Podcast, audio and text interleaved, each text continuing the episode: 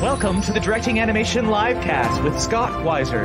In my many years as an animator and director, my most defining projects have been my short film, Layers, along with Vanishing Ink and Cirque de Solitude, two books which I wrote, illustrated, and pitched at several studios as feature films. And I have more of these feature film pitches coming soon.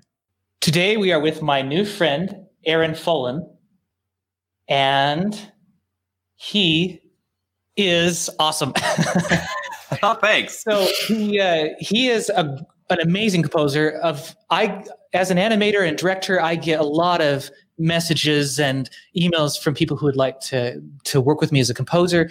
And Aaron actually wasn't one of those. I just found him, and he is one of the most impressive I've I've ever seen at at our level. Right, because we're all rising and and and will soon be the ones making the content that that you get to watch. And he he also composes from Iowa, right? That's correct. Correct. Yeah. And uh, he's also an actor. So if you go follow his Instagram, you're able to see these little sketches he does. And one of my favorite ones was the one where you distorted your face and you know, are my eyes too far apart? And then another guy who's like got these big jowls. He's like, no, no. it was excellent. Thank you. Yeah, I'm not afraid to make a fool out of myself. You know. Yeah. well, and and uh, a little bit of the behind the scenes is we were ramping up and looking forward to this this day when we get to chat together. Aaron and I talked about a situation where we could make a short film where I play the villain and he plays the hero, and we had the funnest text interchange. It was like we wrote a short film together. I know. Next, coming soon. Coming soon. You'll get to see me play a villain. I know you can't imagine that, but it's possible. So we figured out how. We figured out the angle. so yeah, uh, the original intent of bringing you on the show is to talk about the director composer relationship. If we want to go into other tangents, that's fine. I, I really am interested in talking to you because there. One of the things that really impressed me, one of my favorite composers is Joe Hisaishi, I think is how you pronounce his last name. Mm-hmm. Yep. Who composes for the Miyazaki Studio Ghibli films. Yep. And one thing I love so much about him is his classical grounding, but he can also do the other stuff, yes. which I see in you. I've seen footage of you playing classical music that you didn't write and, and some that you did write, it seemed. Mm-hmm. And, and then when I listen to your composing, I can hear that influence. Can you just tell me about your process of, of composing and yeah, uh, I'd be happy to. So, first and foremost, the early on in my career as a film score, a composer for media, is music should always serve a story. And it's been that way for a very long time, you know, harkening back to the days of opera, where it's always the music was fueling the story. It was not meant to be a standalone thing. No. The mixture of drama and music, there's something magical about it. Yeah. So everything early on in my music career was if something doesn't serve the story, it needs to be scrapped, which sometimes means more music, sometimes it means less music. Yeah. But it always serves the story. So when I come, when I work with the director, uh, the first thing I want to do is I want to hear their vision. I want to hear their ideas because the director, as you know, is the master storyteller. So everyone below them is literally there to help them with that vision. Right. So when I sit down with the director, let's talk about the film, let's review the film you know, and then you do spotting sessions where the director says, I want music here, I don't want it here. And it can be tough. And I've talked with other composers about this because sometimes a musician's opinions conflict with the director. Uh-huh. And there's this wonderful relationship where there can be a back and forth, there can be disagreement. A lot of times there is finding middle ground. But in the end, the composer, even if he disagrees, will go, All right, I'll do that for you. Right. And it's it's just a marvelous thing to see. And then the final outcome is this beautiful conglomeration of artistry and artists working together to tell a piece. So, in summary, I always want to serve the story with, and that's how I I start composing. If you could describe your your dream director, and you already got onto the director um, composer relationship already, but if you were to describe your degree, your dream director, what qualities would that director have? One is I've always admired visionary directors, ones that break the mold kind of. And one that comes to mind, he's an obvious one, but I think he is one of those landmark directors that did break down a lot of barriers in cinema that paved the way for so many people was Steven Spielberg, Oh, um, where he did not allow the constraints of the industry to get to him, and and he Yeah. broke through those to tell stories. You know, you think of of Jaws as far as he didn't let this malfunctioning monster deter from his vision for that film, and it ended up better than it was that it, than it would have been had the the shark functioned better for him. right. Um, same with Jurassic Park. There was not there was not the technology to tell that story well. They had stop motion animation, which was pretty good, but it wasn't as realistic as they could do with a combo of of animatronics and CGI. And it was masterful. And all of a sudden, after 1993, sky's the limit with CGI. So I That's a problem. yeah, exactly.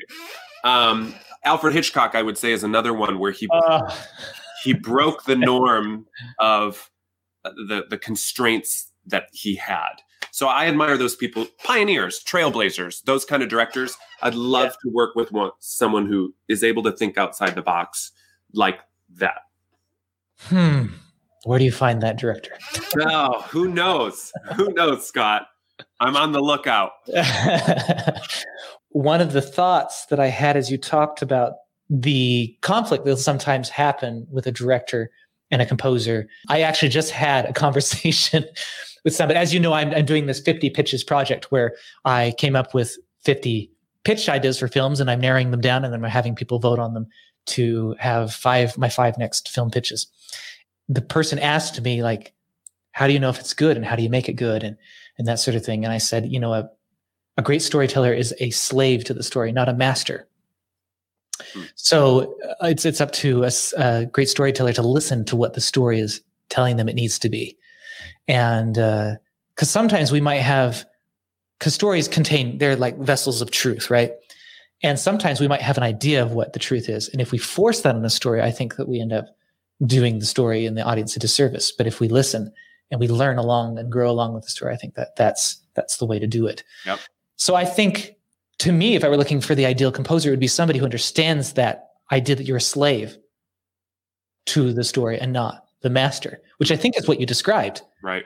And I, I can't wait to have you know more more composer director interactions that that we talk about that like maybe and and both of us can challenge our preconceptions of what we thought it should be and uh, yeah it's it's exciting Yeah, it Right. is. very inspiring you also uh, i can tell you how you love film Very much so. i think sometimes you you think of composers as they just think about music but Yeah. you can't Yeah, in fact, I never had a desire early on when I started composing. People had asked me about uh, doing, you know, for example, performance works for orchestra or or choral, which I did. I did publish when I was like 22. I had my first choral piece published, and I I enjoyed that process, but very early on, I knew I want to be in the, the film industry. It's not I, I don't don't want to just do music for performance. I want to do it for story. And so I knew that very early on. I didn't want the one without the other. yeah I, I love that Yeah. I love that sounds very familiar i actually was always going to go into musical theater i thought and Hmm. then uh, and then it shifted Yeah. partially because I wanted to have a family and the lifestyle of moving all over the place to be in different shows just didn't really uh, didn't work with the future I wanted. Also, um, the the people in animation is are very fascinating to me. Hmm. It's uh, you have to you have to be very very very good to work with for a long period of time. And I've I've met some very genuine, wonderful people in the animation industry that I wouldn't have otherwise, right? Yeah. I have met great, genuine people in the musical theater industry. It's just been a great discovery for me. Is why I mention it. Yeah. Well, and it's a different world as far as in in for example, musical theater. There is and in the acting world, it's very similar, I guess. Th this idea that it's a difficult industry to be in because you're constantly vying for top position. You know, so there's this you can all get along, but you're all thinking I want more leads in the future. You Oh, yeah. know, there's this idea of boy, I don't care if you crash and burn because that's better for me. Whereas in right. collaborative process, I'm sure with animation, mm-hmm. you're all on the same team. You're all behind the scenes. So there isn't this what can become catty behavior. Yeah. Uh, because you really do feel that teamwork concept probably a lot stronger than some actors get to experience. Not that it's always that case, but I think that there's that. It has seemed more common to me, and everything is up for critique when you're, especially in musical theater. You yeah. have your voice, how your voice sounds when you sing, your body type, your face, right. your your dance skills. You know, are you a triple threat or you're not? Which right. would be dance, song, and acting. Right. Or yeah, dance, singing, and acting, and and all all of these things just come into play, and then yeah, it's it's it's an interesting. It's, it's high stress. It is high stress. I loved it. I yeah. you know I thought I was going to make my whole livelihood out of it. I did over 35 shows between the time when I started wow. and, and, my last college performance. So, or actually, I did one show after after my last college performance, but actually, technically, that was like four shows. So I was part of a a little a group of people that were performing lots of different things mm. in Nauvoo, Illinois, and uh, it was a wonderful, wonderful experience. So that's really neat. Exhausting, yeah. You, and we would actually switch casts. So you would play one role at one o'clock, and then at three o'clock you were playing a different role. That's intense. the VCast, yeah. Wow. Yeah. Well, good for you. I mean, you have that experience under your belt now, and oh, it was wonderful. Going to inform so much of what you do in the industry. Yeah, yeah. I I wanted to go back to something you said earlier, and oh yes, uh, about this. Um, I'm really intrigued about this break the mold director. Yeah. And what what would you think? Because I can tell you studied them because you're trying to look for them, right?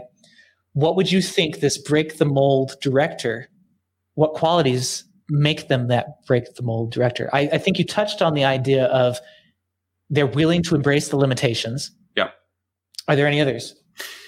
Yeah, I think part of it is, I think a, a quality is a willingness to fail because I think so many directors just want to meet the status quo. And that's mm. par- partially because I think studios impose that on directors, production yeah. companies, where they say, all right, we want this. This is the formula. It works every time. We look at the numbers. This type of film always earns this sort of profit. So don't mess it up. Keep it in that mm-hmm world, you know? Whereas yeah. a lot of times the more artistic, less formulaic films often are indie produced just because studios can't really bank on those kind of risks very well. And so I think directors who are willing to do that oftentimes start out, at least start out willing to fail because they see something that they want to do and they're they don't know it's not been explored yet so they don't know how it's going to land uh, with audiences, but they have a vision and they're willing to do whatever it takes to do it. And let's face it, artists are typically very good at failing because we have tried so many different things.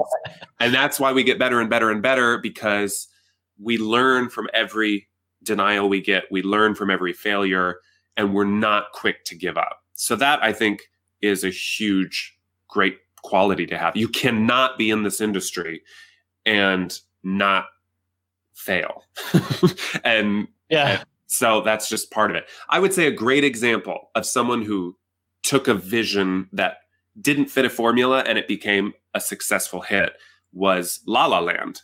I don't know if you saw that, but it literally took the concept of old MGM musicals from the 50s, fast forward 65 years, and let's try this again, shall we? And it totally surprised everybody. And kudos to, I think it was Lionsgate that actually was finally funded that film. He tried to get a whole bunch of other studios. It was a risk because no one really does that anymore. We this doesn't quite fit what we think will work. Um, and it proved them wrong. So I love success stories like that where someone yeah. Like, this is the movie I want to make if this studio says no to me, I'm going to move on. If this studio says no to me, I'm going to move on. If this studio says, well, can that good idea, but let's do this. No, I know exactly what this is going to look like and what I want to do. And then finally, someone says, all right, go for it. We're going to help you tell this story. and then it's ravingly successful. I love those kind of success stories. Yeah. And those are the kind of directors I'd I'd love to work with. Awesome. And talking about this failure, trying again approach, one of my favorite topics is leitmotifs. Mm. And how how do you write a great theme? Yeah. Whew.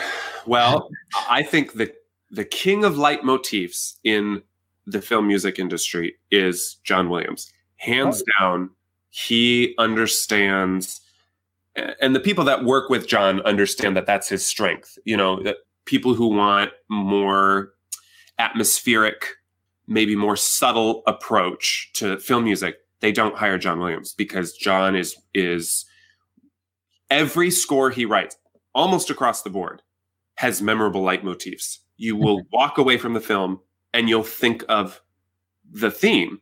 Whereas a lot of, like, for example, Hans Zimmer scores a bunch of, uh, like Dunkirk, where the score is so subtle, you probably won't walk away thinking about it or, you know, it's stuck in your head, but it, it totally worked and it totally was a masterful way to, to tell the story musically. But John Williams approaches every film that he comes, he says, everyone should have a theme. Everyone should have a musical footprint that goes into this film. And it makes things so much more memorable.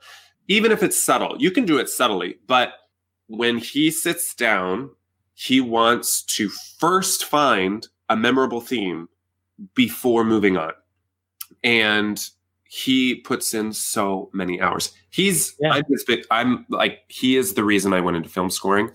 Well, I've heard a certain film executive say that you were the next John Williams. So that was probably the biggest compliment I had ever received. Yeah, and uh, I actually did a a Star Wars like a arrangement myself, uh-huh. and I sent it to the orchestrator of the new Star Wars films, William Ross, and he's a he's a composer himself.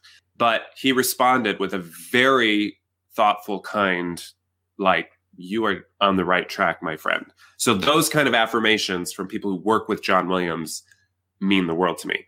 Yeah. So that when I write music, when I sit down and write a, a melody, I'm the same way. I will sit down and it, I don't care how long it takes. I'm going to find a theme. What? You're actually sitting when you write it? Yes. I, I sit at the piano. That's my first sit down. I pace. Re- yeah. And sing to myself, or I really? do like the way to work or whatever. Yeah. Okay. Do you ever like pull out your phone or a recorder and like? I need to do more of that. Yeah, I've heard people say in the film music industry that that's huge, and I've never done that because yeah. I, no, guess I thought the other day I should do it. Yeah. As you know, I have this musical pitch that I merely have a producer for, so it's amazing.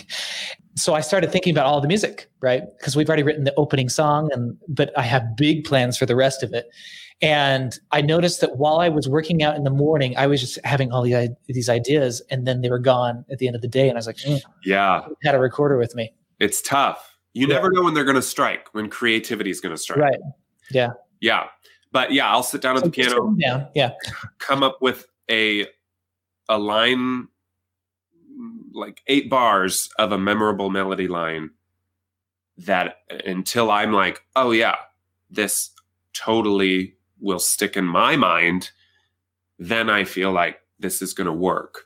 But until then, I my worst nightmare is to write music that just falls flat. So yeah.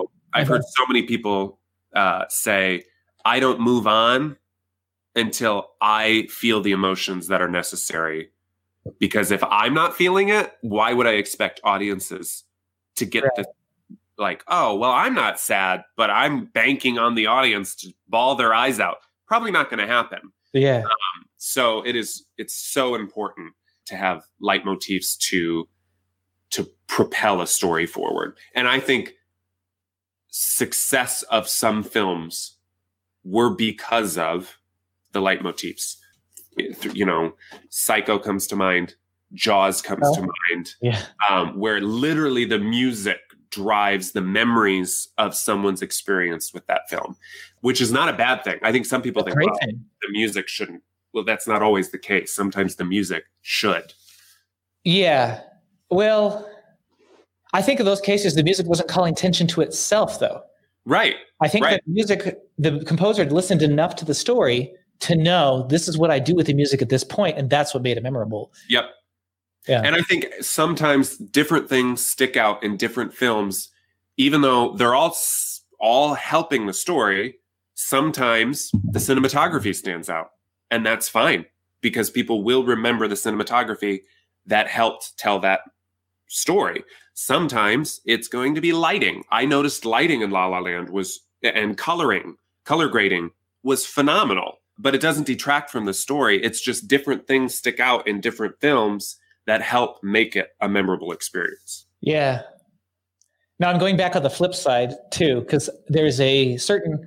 I'm, I don't want to call anybody out individually. So, but there's a certain movie where, in the middle of the film, it's a period piece, so uh, that narrows it down a little bit. but this is this is in a world that's not nowadays, right? It's not. It's set back several years. It's set in a, a kind of a remote type of location, and so you think that those people would have their own way of speaking, their own way of their own style of music, and that sort of thing. And Yeah. and there was one part of one song where I just knew that I saw the composer, the the lyricist uh, in particular, and it it really bothered me because Huh. it stuck out like a sore thumb. Not out. It didn't stick out like oh that was an amazing moment. Yeah. Stuck it stuck out like oh why no no why did you do that? Yeah. Yep. Yeah. Yeah. It can be a it can stick out in good ways or bad ways. That's for sure.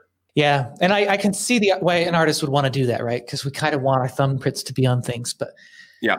I keep telling myself, don't do that. You know, I know. don't put it in the story because you want it there. Put it in the story because it belongs there, and it's Yeah. the right thing. Well, and I think it's it's okay to I wonder if we're thinking of the same film. Maybe not. So I will also do the same thing and respect the not calling out. But Yeah. I think I'm a very old-fashioned in some ways composer in the sense that sometimes it works. I think a lot of times it doesn't. Where I watched this, it was a super popular musical that was turned into a film. I watched the film. It was set in vintage like 1800s, early 1900s, and the music was modernized. And so it felt like a pop album connected to something that came out, you know, something that took place 150 years ago. And for me, it was a very distracting. Uh, maybe not for everybody else, but for some reason, I just could not. They did not belong married, in my opinion, and it completely wrecked my viewing experience of it. Oh, you'll have to tell me what, what it is after because I Yeah. haven't- Uh, Yeah. So, in my again, not always the case, but a lot of times I, I admire when people produce music that's appropriate to the time or yeah, culture accurate, cu- culturally accurate, those kind of things. I just think that that's a anything that keeps everybody in where where the story is supposed to be. Anything that, like you mentioned, anything that jars you out of the story shouldn't be there. It just Yeah. shouldn't. yeah, and you don't want to think. I won't say that one. Because because it's hard. It's it's it's very difficult. We're we're talking about a very subjective thing here, right? hmm And so, what I was about to not say, I think it's okay to say it, is that you don't want to think in the middle of the film, oh, yeah, that composer is so brilliant. He wrote that brilliant lyric. But then on, I, I I wouldn't really want to see, think that on the first view, but I would love to think that after, right? Yeah. Yep. I'm going back through my mind and repeating the story, or on the second view, like I'm like, oh, that was a brilliant little moment. But I don't really want to have that experience through the middle of it. Yeah. Yep. Yeah, I think maybe that's where you draw the line. I don't know. Yeah. but uh, I, I am interested since you're you've very clearly laid out a lot of things that I, I thought it would take us a little bit longer to discuss. I would like to talk. Oh, actually, no, no. There's another thing that I'd like to talk about composing. I was going to go on to your acting subject, Oh. but you did have this campaign, this social media campaign you were creating to get was it Chris Pratt's No. Chris Pratt. Yep. yeah, Chris Pratt's attention. Yes. How did that go? What did you learn from that? And Remember what I said earlier about failure? that is very public failure, right? yeah, that was one thing that I learned from it. it. Overall, it was a very beneficial experience in the sense that I was for those of you who don't know what I did, Chris Pratt started a new production company, was supposed to be very patriotic focused. Mhm. Chris Pratt's very patriotic. He's he kind of goes against the mold of some of the Hollywood culture. I'll just put it that way, um, and just seemed like someone I'd love to work with. So uh, when I saw that he was starting a production company, I wanted to be early on in the process, reach out and say, "Hey, I'd love to write music for some of your films that come Yeah. out of this production company." So I'm like, "Well, how do I get his attention?" Obviously, you don't contact. One thing I've learned: you don't just reach out to agents or managers or publicists with just, "Hey," you know, uh, they don't want to hear from you. They really don't. If you don't have money, they don't want to hear from you, and that's just the cold hard truth. So I was like, well, I got to get creative. So I made a video every single day for 26 days. Very humorous. My uh, humor is a big reason for that people follow me on social media. Um, I have 200,000 followers on Facebook, and that's where a majority, a lot of them came from just liking funny videos. So Yeah. I I did. They were they ranged anywhere from like two to three minutes, and they got quite a following. Like a lot of people really enjoyed it. A lot of people were pulling for me, sharing it, tagging Chris. Yeah. And then I did finally establish contact with his publicist, who basically was like, thanks, but no thanks, kind of thing. But the one thing that did come up, which is a great segue, Scott, the one Yeah. thing that did come out of it is I now have an acting agent. so that Oh. she had That's watched my Chris Pratt videos and she reached out to me and said, I think you have acting talent. Would you want to try an audition? And I said, sure. I was thinking about acting when I graduated from high school, but it just didn't go that way. Right. And I did the audition. She said, "Yep, I think you can do this." Two weeks two weeks later, she added me to her roster, and boom, now I'm doing auditions Yeah. almost every week. So it's pretty fun. Oh, that's very frequent. That's, that's yeah, yep. And I just started over the summer. Is when I I think it was June when I officially joined. Um, and I've done a short film. I did uh, a commercial for Samaritan's Purse, the, Mhm. and then I have two one series that's shooting next summer that I'm I was booked for, and then another uh, feature film that uh, is cur- the script is currently in the film festival circuit, okay. winning some awards, um, Hmm. and I'm attached to that project. So it's been wild because I'm still doing music, I'm doing acting, and I also have a part-time tourism job, and I do social media. So Tourism job.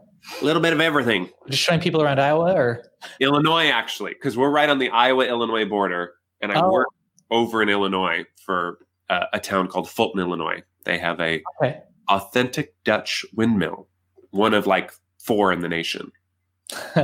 So come on down. Oh, yeah, yeah. Sounds like a great place to visit yeah, It is.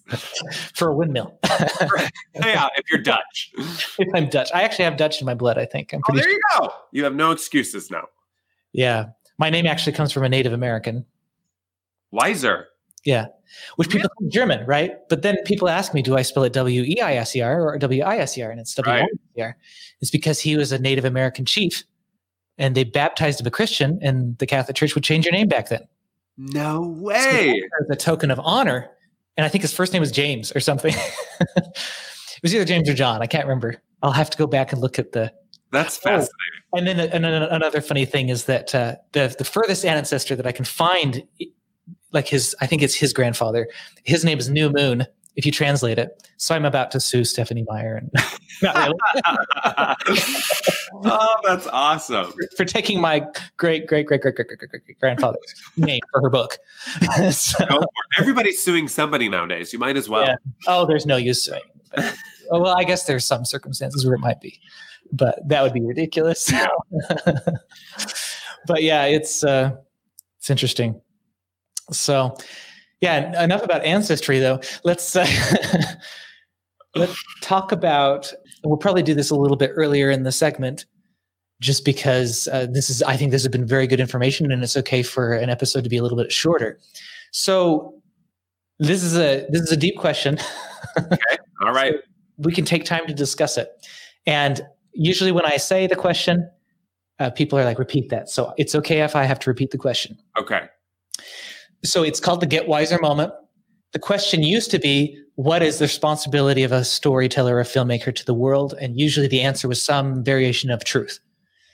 And so now the question is, if my goal as a filmmaker and storyteller is to get the highest clarity of truth into a story, what is the best approach? highest clarity of truth in a story. Yeah. Okay.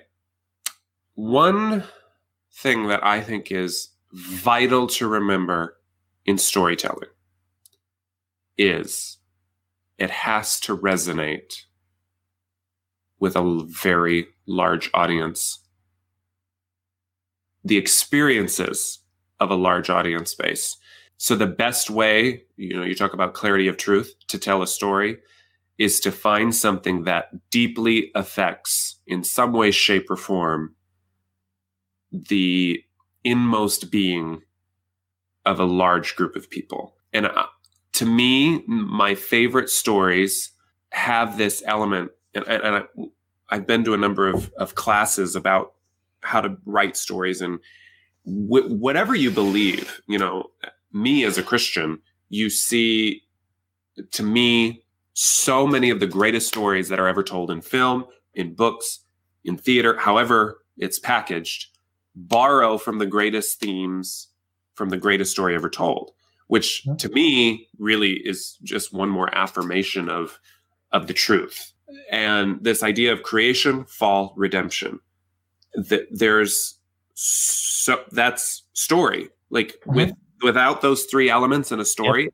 oftentimes it falls flat. So if if you don't adhere to those kind of storytelling uh, principles, your truth is not going to be conveyed as powerfully as it could with those things in it. So for me, I think it has to be relatable, mm-hmm.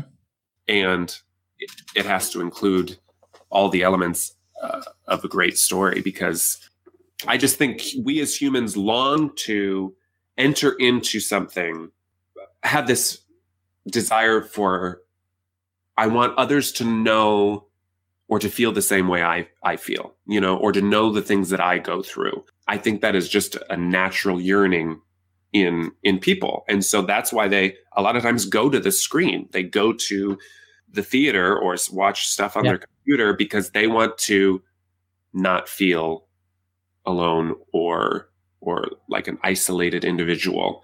Right. Um, so I, I even heard uh, recently a philosopher, and and it makes sense to me.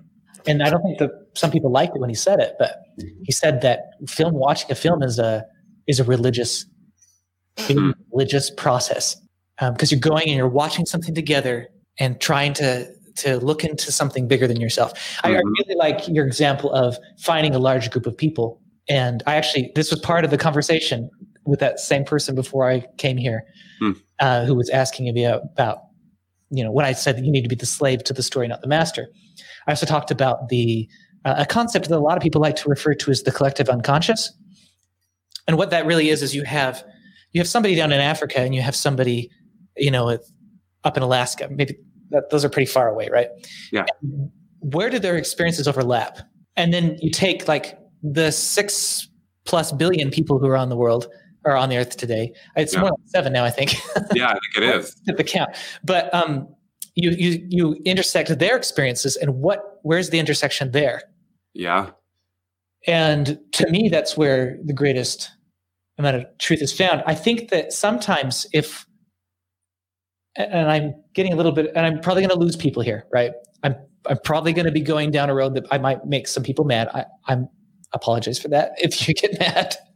but I don't apologize for my desire to know the truth. So if you look at the films that came out in Nazi Germany, those actually did resonate with a high population of people. It resonated to all the Nazis.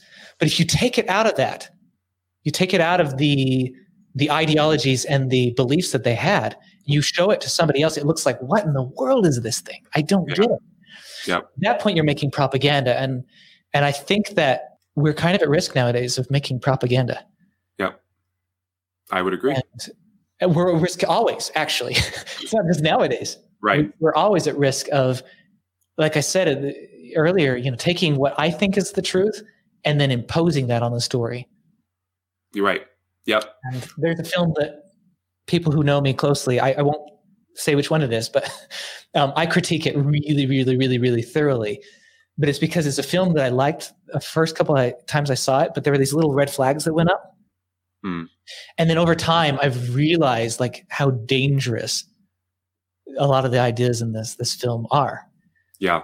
It, it's it's been a fascinating and, and, wonderful process, and at the same time, it, it amplifies my responsibility. I think as a storyteller. Oh, very much so. And I think I think people realize that that whether we like it or not, the entertainment industry has incredible amounts of power they to do. influence Hmm. the worldview, the moral code, the political ideologies, the shape so much of a human. And that's an incredible responsibility because it can be, again, used for good or for ill, which so many things can. I think going back a little bit to what you said about the best films tapping into this overlap group globally, this worldwide influence. And I, I immediately think of a, a few films that really, it is possible, even across languages, to tap into, you know, for example, fear. Fear is a, a universal experience. Yeah. So if you tap into a common fear, Right. it's probably going to resonate. Right. Everybody experiences love, loss, rejection, Mhm. those kind of themes. Those aren't merely a cultural thing. They are worldwide. They're universal. They're global. yeah. Um, so if you can hit on those things and do it really well, your audience base is huge. Yeah, it is. It absolutely is. Another thought, because you, you mentioned you're Christian. I know I called it the collective unconscious. I personally would call it God. But it's, it's interesting to see, again, those are two ideas that overlap again. Mm-hmm. Some people think that God would be just an idea, but they would maybe adhere to the idea of collective unconscious. And it, I think it's important also to start coming together and saying, Am I describing the same thing in a different way? And that's really, a really fascinating conversation I- Mhm. as well. Yeah. So, yeah, thank you, thank you so much. I think your thoughts have been been very excellent. And uh, is there anything you you'd like to, any topic you'd like to talk about? Actually, we have three more minutes. Three more minutes.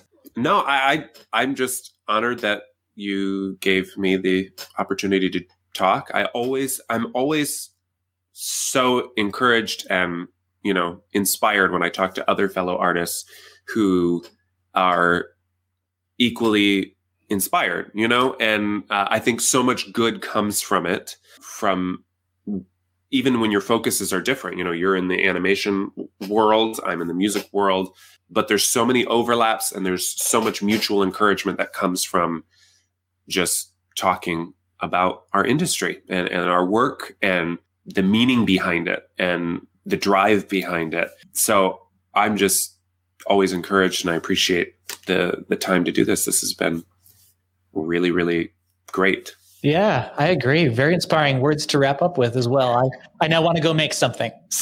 yeah, do it. Me too. yeah. Yeah. All right. Well, it, well, let's let's give people your Instagram if they want to follow you. It's it's Instagram.com slash Aaron Fullen. Yeah. Aaron Bullen. Same with Facebook. Same with Facebook. Yep. And uh, you also know where you can find me at scottwiser.com slash follow or my Instagram and Twitter are Scott K. Wiser. And until next time, I hope that we all get a little wiser. You have been watching the Directing Animation Livecast with Scott Wiser. Audio version edited by Kiera Horowitz. Copyright Scott Wiser LLC 2020.